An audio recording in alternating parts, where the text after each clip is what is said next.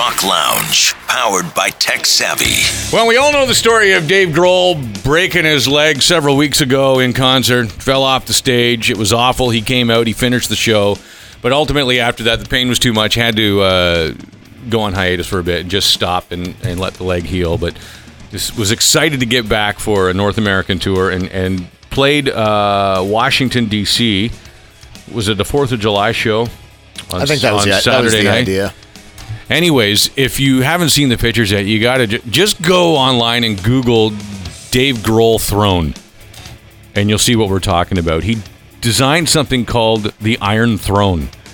And I don't know if this is like inspired by the Game of Thrones throne. It looks like it. But it's got all these guitar necks shooting out the side of it and, cool. and, a, and a big uh, light ring. Anyways, he says he designed his Iron Throne while he was in the hospital high on OxyContin. I like the honesty. And yeah. they show uh, they show this really rudimentary drawing that he did with uh, a paper and pencil. And at the top of the page, it says lasers and blank shooting from the top.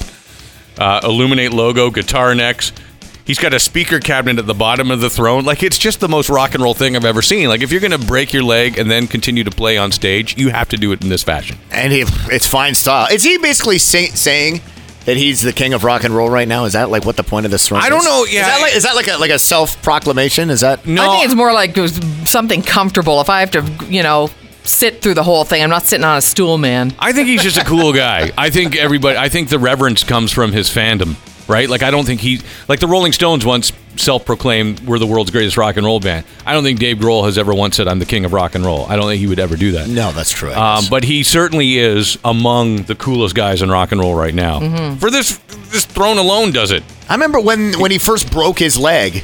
It was in Sweden or something like that. He uh, just continued. He went off stage. They put a cast on him, and they came right back. I yeah. mean, how much? I mean, a lot of people just shut down the show, right? Yeah. Like Steven Tyler fell off the stage. The show was done. That's rock and roll. He, no, he's badass. Totally. It's awesome. We applaud you, Dave Grohl. Dave Grohl of the Foo Fighters. And Van Halen went to number one at the top of the Billboard two hundred uh, in nineteen ninety-one for the third time with what song today? Details on the Rock Lounge at free nine eight one dot com. That is uh, the Classic Rock Lounge.